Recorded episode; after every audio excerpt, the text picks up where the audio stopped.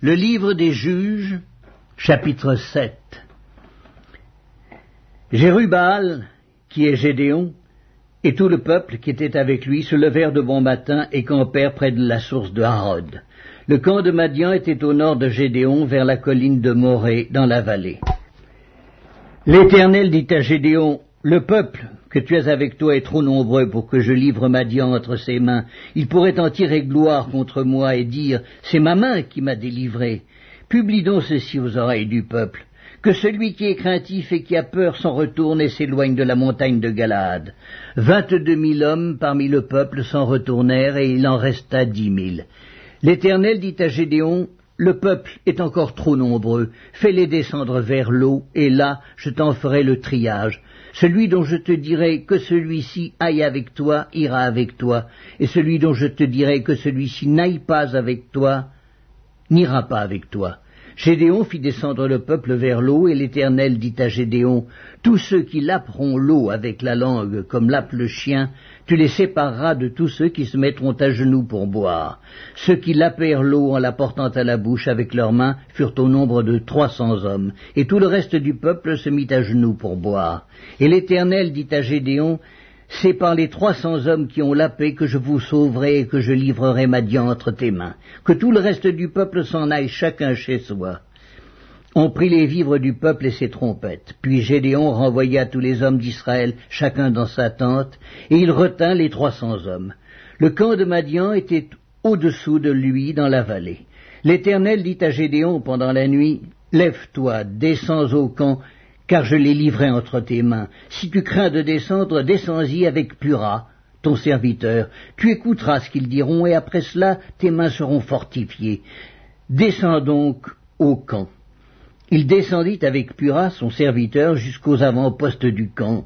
Madian, Amalek et tous les fils de l'Orient étaient répandus dans la vallée comme une multitude de sauterelles, et leurs chameaux étaient innombrables comme le sable qui est sur le bord de la mer. Gédéon arriva, et voici, un homme racontait à son camarade un songe.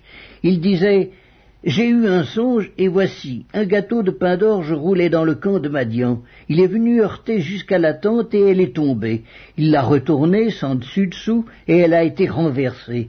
Son camarade répondit et dit, ce n'est pas autre chose que l'épée de Gédéon, fils de Joas, homme d'Israël. Dieu a livré entre ses mains Madian et tout le camp. Lorsque Gédéon eut entendu le récit du songe et son explication, il se prosterna, revint au camp d'Israël et dit, Levez-vous, car l'Éternel a livré entre vos mains le camp de Madian. Il divisa en trois corps les trois cents hommes, et il leur remit à tous des trompettes et des cruches vides, avec des flambeaux dans les cruches. Il leur dit, vous me regarderez et vous ferez comme moi. Dès que j'aborderai le camp, vous ferez ce que je ferai, et quand je sonnerai de la trompette, moi et tous ceux qui seront avec moi, vous sonnerez aussi de la trompette tout autour du camp, et vous direz, pour l'Éternel et pour Gédéon. Gédéon et les cent hommes qui étaient avec lui arrivèrent aux abords du camp au commencement de la veille du milieu, comme on venait de placer les gardes. Ils sonnèrent de la trompette et brisèrent les cruches qu'ils avaient à la main. Les trois corps sonnèrent de la trompette et brisèrent les cruches. Ils saisirent de la main gauche les flambeaux et de la main droite les trompettes pour sonner, et ils s'écrièrent Épée pour l'Éternel et pour Gédéon. Ils restèrent chacun à sa place autour du camp, et tout le camp se mit à courir, à pousser des cris et à prendre la fuite. Les trois cents hommes sonnèrent encore de la trompette, et dans tout le camp, l'Éternel leur fit tourner l'épée les uns contre les autres. Le camp s'enfuit jusqu'à Betchita, vers Tserera, jusqu'au bord d'Abel et Meoa, près de Tabat. Les hommes d'Israël se rassemblèrent, ceux de Nephtali, d'Azer et de tout Manassé, et ils poursuivirent Madian. Gédéon envoya des messagers dans toute la montagne d'Éphraïm pour dire Descendez à la rencontre de Madian et coupez-leur le passage des eaux jusqu'à Bethbara et celui du Jourdain. Tous les hommes d'Éphraïm se rassemblèrent, et ils s'emparèrent du passage des eaux jusqu'à Bethbara et de celui du Jourdain. Ils saisirent deux chefs de Madian, Horeb et Zéeb. Ils tuèrent Horeb au rocher d'Horeb, ils tuèrent Zéeb au pressoir de Zéeb. Ils poursuivirent Madian et ils apportèrent les têtes d'Horeb et de Zéeb à Gédéon de l'autre côté du Jourdain. Le livre des juges, chapitre 8 Les hommes d'Éphraïm dirent à Gédéon, Que signifie cette manière d'agir envers nous? Pourquoi ne pas nous avoir appelés quand tu es allé combattre Madian? Et ils eurent avec lui une violente querelle. Gédéon leur répondit, Qu'ai-je fait en comparaison de vous? Le grappillage d'Éphraïm ne vaut-il pas mieux que la vendange d'Abiézer C'est entre vos mains que Dieu a livré les chefs de Madian, Horeb et. Qu'ai-je donc pu faire en comparaison de vous Lorsqu'il eut ainsi parlé, leur colère contre lui s'apaisa? Gédéon arriva au Jourdain, il le passa, lui et les trois cents hommes qui étaient avec lui, fatigués, mais poursuivant toujours. Il dit aux gens de Sukkot, Donnez, je vous prie, quelques pains au peuple qui m'accompagne, car ils sont fatigués, et je suis à la poursuite de Zébak et de Salmina, roi de Madian. Les chefs de Sukkot répondirent, La main de Zébak et de Salmina est-elle déjà en ton pouvoir pour que nous donnions du pain à ton armée? Et Gédéon dit, Eh bien, lorsque l'Éternel aura livré entre mes mains Zébat et Salmuna, je broierai votre chair avec des épines du désert et avec des chardons. De là il monta à Pénuel, et il fit aux gens de Pénuel la même demande. Ils lui répondirent comme avaient répondu ceux de Sukkot. Et il dit aussi aux gens de Pénuel, Quand je reviendrai en paix, je renverserai cette tour. Zébak et Salmuna étaient à Carcor, et leur armée avec eux, environ quinze mille hommes, tous ceux qui étaient restés de l'armée entière des fils de l'Orient. Cent vingt mille hommes, tirant l'épée, avaient été tués. Gédéon monta par le chemin de ceux qui habitent sous les tentes, à l'Orient, de Nobac et de Jogbéa, et il battit l'armée qui se croyait en sûreté. Zébak et Salmuna prirent la fuite. Gédéon les poursuivit. Il s'empara des deux rois de Madian, Zébak et Salmuna, et il mit en déroute toute l'armée. Gédéon, fils de Joas, revint de la bataille par la montée de Hérès. Il saisit d'entre les gens de Sukkot un jeune homme qui l'interrogea et qui lui mit par écrit les noms des chefs et des anciens de Sukkot, soixante-dix-sept hommes. Puis il vint auprès des gens de Sukkot et dit Voici Zébak et Salmuna, au sujet desquels vous m'avez insulté en disant la main de Zébak et de Salmuna est-elle déjà en ton pouvoir pour que nous donnions du pain à tes hommes fatigués?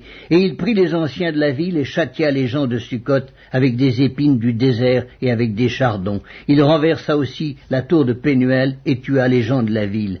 Il dit à Zébak et à Salmuna Comment étaient les hommes que vous avez tués au Tabor? Ils répondirent Ils étaient comme toi, chacun avait l'air d'un fils de roi. Il dit, C'étaient mes frères, fils de ma mère. L'Éternel est vivant. Si vous les aviez laissés vivre, je ne vous tuerais pas. Et il dit à Jéter, son premier-né, Lève-toi, tue-les. Mais le jeune homme ne tira point son épée parce qu'il avait peur, car il était encore un enfant. Zébak et Tsalmuna dirent, Lève-toi toi-même et tue-nous, car tel est l'homme, telle est sa force. Et Gédéon se leva et tua Zébak et Tsalmuna. Il prit ensuite les croissants qui étaient au cou de leurs chameaux. Les hommes d'Israël dirent à Gédéon, Domine sur nous, et toi et ton fils et le fils de ton fils, car tu nous as délivrés de la main de Madian. Gédéon leur dit, Je ne dominerai point sur vous, et mes fils ne domineront point sur vous, c'est l'Éternel qui dominera sur vous. Gédéon leur dit, J'ai une demande à vous faire. Donnez-moi chacun les anneaux que vous avez eus pour butin. Les ennemis avaient des anneaux d'or, car ils étaient ismaélites. Ils dirent, nous les donnerons volontiers, et ils étendirent un manteau sur lequel chacun jeta les anneaux de son butin. Le poids des anneaux d'or que demanda Gédéon fut de mille sept cents cycles d'or, sans les croissants et les pendants d'oreilles et les vêtements de pourpre que portaient les rois de Madian, et sans les colliers qui étaient au cou de leurs chameaux. Gédéon en fit un éphode, et il le plaça dans sa ville, à Ophra, où il devint l'objet des prostitutions de tout Israël, et il fut un piège pour Gédéon et pour sa maison. Madian fut humilié devant les enfants d'Israël, et il ne leva plus la tête. Et le pays fut en repos pendant quarante ans durant la vie de Gédéon. Jérubaal, fils de Joas, s'en retourna et demeura dans sa maison. Gédéon eut soixante-dix fils issus de lui, car il eut plusieurs femmes, et sa concubine, qui était à Sichem, lui enfanta aussi un fils, à qui on donna le nom d'Abimélec. Gédéon, fils de Joas, mourut après une heureuse vieillesse, et il fut enterré dans le sépulcre de Joas, son père, à Ophra, qui appartenait à la famille d'Abiézer. Lorsque Gédéon fut mort, les enfants d'Israël recommencèrent à se prostituer au Baal, et ils prirent Baal Bérite pour leur Dieu. Les enfants d'Israël ne se souvinrent point de l'Éternel leur Dieu, qui les avait délivrés de la main de tous les ennemis qui les entouraient, et ils n'eurent point d'attachement pour la maison de Jérubal, de Gédéon, après tout le bien qu'il avait fait à Israël. Le livre des juges, chapitre 9 Abimelech, fils de Jérubal, se rendit à Sichem vers les frères de sa mère, et voici comment il leur parla, ainsi qu'à toute la famille de la maison du père de sa mère. Dites, je vous prie, aux oreilles de tous les habitants de Sichem, vaut-il mieux pour vous que soixante-dix hommes, tous fils de Jérubal, dominent sur vous, ou qu'un seul homme domine sur vous? Et souvenez-vous que je suis votre os et votre chair, les frères de sa mère répétèrent pour lui toutes ces paroles aux oreilles de tous les habitants de Sichem, et leur cœur inclina en faveur d'Abimelech, car ils se disaient C'est notre frère. Ils lui donnèrent soixante-dix cycles d'argent qu'ils enlevèrent de la maison de Baal Bérite. Abimelech s'en servit pour acheter des misérables et des turbulents qui allèrent après lui. Il vint dans la maison de son père à Ophra, et il tua ses frères, fils de Jérubaal, soixante-dix hommes, sur une même pierre. Il n'échappa que Jotam, le plus jeune fils de Jérubaal, car il s'était caché. Tous les habitants de Sichem et toute la maison de Milo se rassemblèrent. Ils vinrent et proclamèrent roi Abimelech près du chêne planté dans Sichem. Jotam en fut informé. Il alla se placer sur le sommet de la montagne de Garizim, et voici ce qu'il leur cria à haute voix. Écoutez-moi, habitants de Sichem, et que Dieu vous écoute. Les arbres partirent pour aller oindre un roi et le mettre à leur tête. Ils dirent à l'olivier, Règne sur nous. Mais l'olivier leur répondit, Renoncerai-je à mon huile qui m'assure les hommages de Dieu et des hommes pour aller planer sur les arbres? Et les arbres dirent au figuier, Viens, toi, règne sur nous. Mais le figuier leur répondit, renoncerai-je à ma douceur et à mon excellent fruit pour aller planer sur les arbres Et les arbres dirent à la vigne, Viens toi, règne sur nous. Mais la vigne leur répondit, Renoncerai-je à mon vin qui réjouit Dieu et les hommes pour aller planer sur les arbres Alors tous les arbres dirent au buisson d'épines, Viens toi, règne sur nous.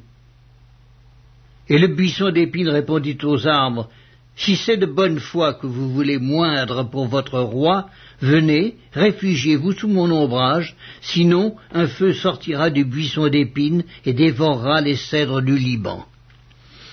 Maintenant est-ce de bonne foi et avec intégrité que vous avez agi en proclamant roi Abimélec Avez-vous eu de la bienveillance pour Jérubal et sa maison? L'avez-vous traité selon les services qu'il a rendus? Car mon père a combattu pour vous, il a exposé sa vie, et il vous a délivré de la main de Madian. Et vous, vous vous êtes levé contre la maison de mon père, vous avez tué ses fils, soixante-dix hommes, sur une même pierre, et vous avez proclamé roi sur les habitants de Sichem Abimelech, fils de sa servante, parce qu'il est votre frère. Si c'est de bonne foi et avec intégrité qu'en ce jour vous avez agi envers Jérubal et sa maison, eh bien, qu'Abimelech fasse votre joie et que vous fassiez aussi la sienne. Sinon, qu'un feu sorte d'Abimelech et dévore les habitants de Sichem et la maison de Milo, et qu'un feu sorte des habitants de Sichem et de la maison de Milo et dévore Abimelech. Jotam se retira et prit la fuite, il s'en alla à Béer, où il demeura loin d'Abimelech son frère. Abimelech avait dominé trois ans sur Israël. Alors Dieu envoya un mauvais esprit entre Abimelech et les habitants de Sichem, et les habitants de Sichem furent infidèles à Abimelech, afin que la violence commise sur les soixante-dix fils de Jérubal reçût son châtiment, et que leur sang retomba sur Abimelech, leur frère, qui les avait tués, et sur les habitants de Sichem, qui l'avaient aidé à tuer ses frères. Les habitants de Sichem placèrent en embuscade contre lui sur les sommets des montagnes des gens qui dépouillaient tous ceux qui passaient près d'eux sur le chemin, et cela fut rapporté à Abimelech. Gaal, fils d'Ebed, vint avec ses frères, et ils passèrent à Sichem. Les habitants de Sichem eurent confiance en lui. Ils sortirent dans la campagne, vendangèrent leurs vignes, foulèrent les raisins, et se livrèrent à des réjouissances. Ils entrèrent dans la maison de leur Dieu, ils mangèrent et burent, et ils maudirent Abimelech. Et Gaal, fils d'Ebed, disait, Qui est Abimelech et qu'est Sichem pour que nous servions Abimelech? N'est-il pas fils de Jérubal et Zébul n'est-il pas son commissaire? Servez les hommes de Hamor, père de Sichem, mais nous, pourquoi servirions-nous Abimelech? Oh, si j'étais le maître de ce peuple, je renverserais Abimelech.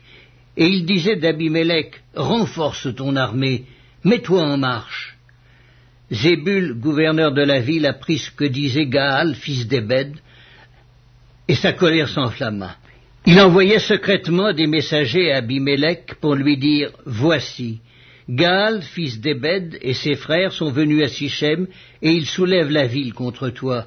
Maintenant, pars de nuit, toi et le peuple qui est avec toi, et mets-toi en embuscade dans la campagne.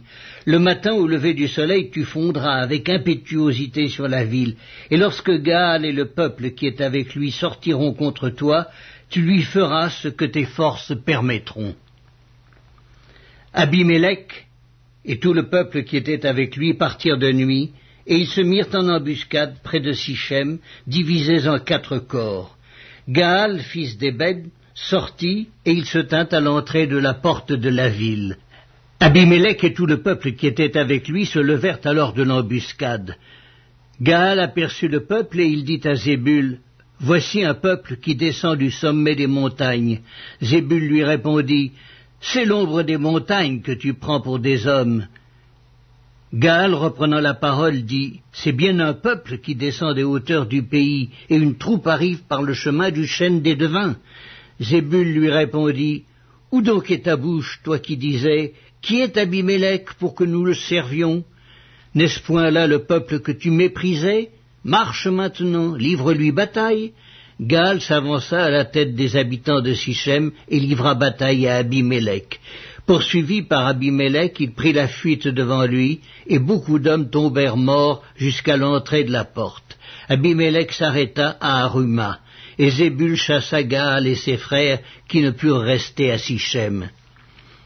Le lendemain, le peuple sortit dans la campagne. Abimelech, qui en fut informé, prit sa troupe, la partagea en trois corps, et se mit en embuscade dans la campagne. Ayant vu que le peuple sortait de la ville, il se leva contre eux et les battit. Abimelech et les corps qui étaient avec lui se portèrent en avant et se placèrent à l'entrée de la porte de la ville.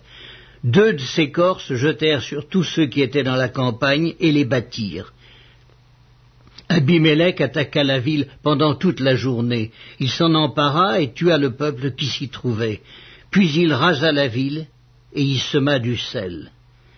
À cette nouvelle, tous les habitants de la tour de Sichem se rendirent dans la forteresse de la maison du dieu Bérite. On avertit Abimelech que tous les habitants de la tour de Sichem s'y étaient rassemblés. Alors Abimelech monta sur la montagne de Salmon, lui et tout le peuple qui était avec lui. Il prit en main une hache, coupa une branche d'arbre, l'enleva, la mit sur son épaule. Ensuite il dit au peuple qui était avec lui, vous avez vu ce que j'ai fait, hâtez-vous de faire comme moi. Et ils coupèrent chacun une branche et suivirent Abimelech. Ils placèrent les branches contre la forteresse et l'incendièrent avec ceux qui y étaient. Ainsi périrent tous les gens de la tour de Sichem, au nombre d'environ mille, hommes et femmes. Abimelech marcha contre Tébetz. Il assiégea Tébetz et s'en empara. Il y avait au milieu de la ville une forte tour où se réfugièrent tous les habitants de la ville, hommes et femmes. Ils fermèrent sur eux et montèrent sur le toit de la tour. Abimelech parvint jusqu'à la tour, l'attaqua et s'approcha de la porte pour y mettre le feu. Alors une femme lança sur la tête d'Abimelech un morceau de meule de moulin et lui brisa le crâne. Aussitôt il appela le jeune homme qui portait ses armes et lui dit Tire ton épée et donne-moi la mort, de peur qu'on ne dise de moi, c'est une femme qui l'a tué. Le jeune homme le perça, et il mourut. Quand les hommes d'Israël virent qu'Abimelech était mort, ils s'en allèrent chacun chez soi.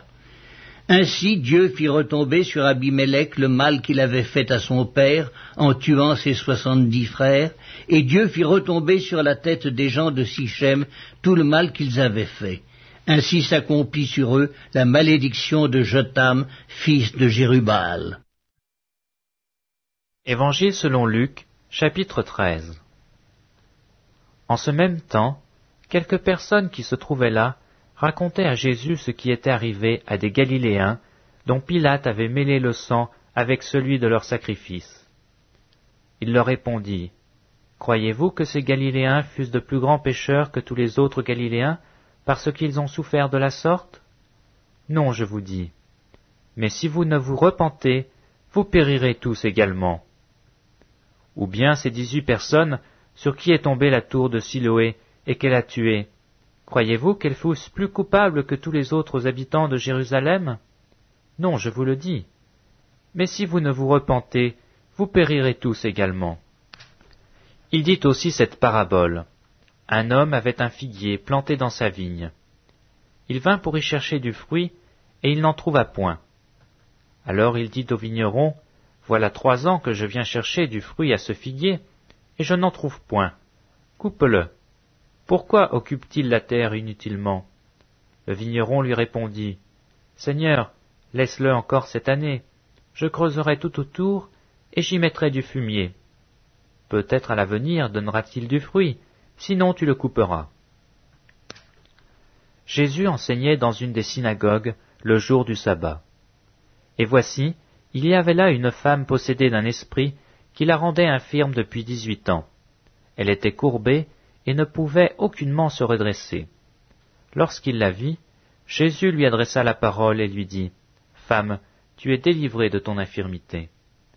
Et il lui imposa les mains. À l'instant elle se redressa et glorifia Dieu. Mais le chef de la synagogue, indigné de ce que Jésus avait opéré cette guérison un jour de sabbat, dit à la foule, Il y a six jours pour travailler. Venez donc vous faire guérir ces jours-là, et non pas le jour du sabbat. Hypocrite, lui dit répondit le Seigneur, est-ce que chacun de vous, le jour du sabbat, ne détache pas de la crèche son bœuf ou son âne pour le mener boire? Et cette femme, qui est une fille d'Abraham, et que Satan tenait de lier depuis dix-huit ans, ne fallait-il pas la délivrer de cette chaîne le jour du sabbat? Tant qu'il parlait ainsi, tous ses adversaires étaient confus, et la foule se réjouissait de toutes les choses glorieuses qu'il faisait. Il dit encore, À quoi le royaume de Dieu est-il semblable? À quoi le comparerai-je Il est semblable à un grain de sénévé qu'un homme a pris et jeté dans son jardin. Il pousse, devient un arbre, et les oiseaux du ciel habitent dans ses branches. Il dit encore, À quoi comparerai-je le royaume de Dieu? Il est semblable à du levain qu'une femme a pris et mis dans trois mesures de farine pour faire lever toute la pâte. Jésus traversait les villes et les villages, enseignant et faisant route vers Jérusalem. Quelqu'un lui dit, Seigneur, n'y a-t-il que peu de gens qui soient sauvés? Il leur répondit, Efforcez-vous d'entrer par la porte étroite, car je vous le dis, beaucoup chercheront à entrer et ne le pourront pas. Quand le maître de la maison se sera levé et aura fermé la porte, et que vous étant dehors vous commencerez à frapper à la porte en disant Seigneur, Seigneur, ouvre-nous, il vous répondra, Je ne sais pas d'où vous êtes. Alors vous vous mettrez à dire, Nous avons mangé et bu devant toi, et tu as enseigné dans nos rues. Et il répondra, Je vous le dis, je ne sais pas d'où vous êtes. Retirez-vous de moi, vous tous ouvriers d'iniquité. C'est là qu'il y aura des pleurs et des grincements de dents, quand vous verrez Abraham, Isaac et Jacob, et tous les prophètes dans le royaume de Dieu, et que vous serez jetés dehors. Il en viendra de l'Orient et de l'Occident, du Nord et du Midi, et ils se mettront à table dans le royaume de Dieu. Et voici, il y en a des derniers qui seront les premiers, et des premiers qui seront les derniers. Ce même jour, quelques pharisiens vinrent lui dire, Va-t'en, pars d'ici, car Hérode veut te tuer. Il leur répondit, Allez, et dites à ce renard, Voici, je chasse les démons, et je fais des guérisons aujourd'hui et demain, et le troisième jour j'aurai fini. Mais il faut que je marche aujourd'hui demain, et le jour suivant, car il ne convient pas qu'un prophète périsse hors de Jérusalem. Jérusalem, Jérusalem, qui tue les prophètes et qui lapide ceux qui te sont envoyés? Combien de fois ai-je voulu rassembler tes enfants, comme une poule rassemble sa couvée sous ses ailes, et vous ne l'avez pas voulu? Voici, votre maison vous sera laissée, mais je vous le dis, vous ne me verrez plus, jusqu'à ce que vous disiez, Béni soit celui qui vient au nom du Seigneur.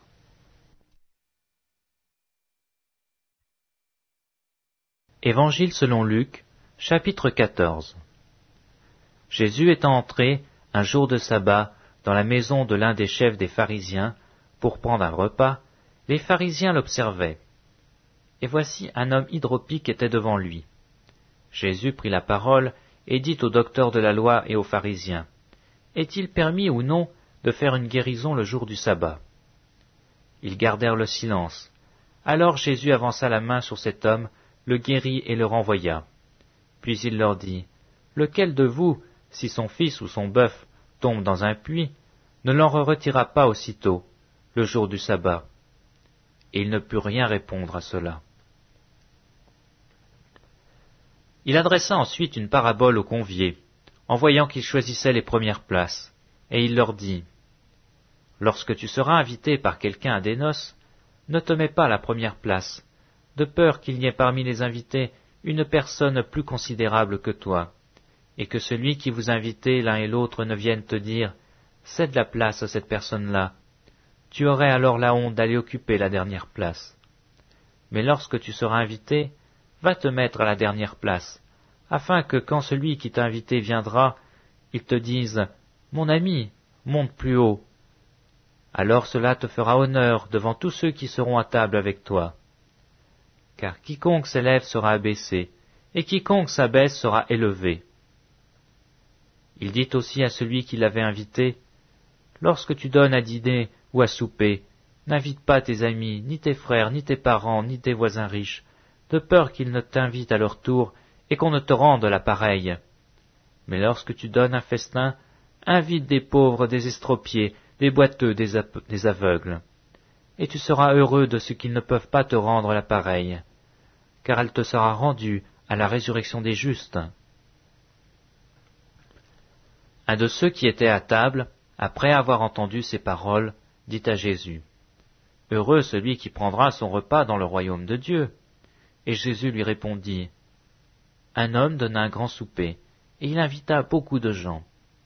À l'heure du souper, il envoya son serviteur dire aux conviés, Venez, car tout est prêt. Mais tous, unanimement se mirent à s'excuser. Le premier lui dit, J'ai acheté un champ, et je suis obligé d'aller le voir. Excuse-moi, je t'en prie. Un autre dit, J'ai acheté cinq paires de bœufs, et je vais les essayer. Excuse-moi, je te prie. Un autre dit, Je viens de me marier, et c'est pourquoi je ne puis y aller. Le serviteur, de retour, rapporta ces choses à son maître. Alors le maître de la maison, irrité, dit à son serviteur, Va promptement dans les places et dans les rues de la ville, et amène ici les pauvres, les estropiés, les aveugles et les boiteux. Le serviteur dit, Maître, ce que tu as ordonné a été fait, et il y a encore de la place. Et le maître dit au serviteur, Va dans les chemins et le long des haies, et ceux que tu trouveras, contrains-les d'entrer, afin que ma maison soit remplie. Car je vous dis, aucun de ceux qui, les hommes qui avaient été invités ne goûtera de mon souper. De grandes foules faisaient route avec Jésus. Il se retourna et leur dit, Si quelqu'un vient à moi, et s'il ne hait pas son père, sa mère, sa femme, ses enfants, ses frères et ses sœurs, et même sa propre vie, il ne peut être mon disciple. Et quiconque ne porte pas sa croix et ne me suit pas, ne peut être mon disciple. Car lequel de vous, s'il veut bâtir une tour, ne s'assied pas d'abord pour calculer la dépense et voir s'il a de quoi la terminer, de peur qu'après avoir posé les fondements, il ne puisse l'achever, et que tous ceux qui le verront se mettent alors à le railler, en disant Cet homme a commencé à bâtir, et il n'a pu l'achever. Ou quel roi, s'il va faire la guerre à un autre roi, ne s'assied d'abord pour examiner s'il peut, avec dix mille hommes, marcher à la rencontre de celui qui vient l'attaquer avec vingt mille? S'il ne le peut, tandis que cet autre roi est encore loin, il lui envoie une ambassade pour demander la paix. Ainsi donc, quiconque d'entre vous ne renonce pas à tout ce qu'il possède ne peut être mon disciple. Le sel est une bonne chose, mais si le sel perd sa saveur, avec quoi l'assaisonnera-t-on? Il n'est bon ni pour la terre, ni pour le fumier, on le jette dehors. Que celui qui a des oreilles pour entendre, entende.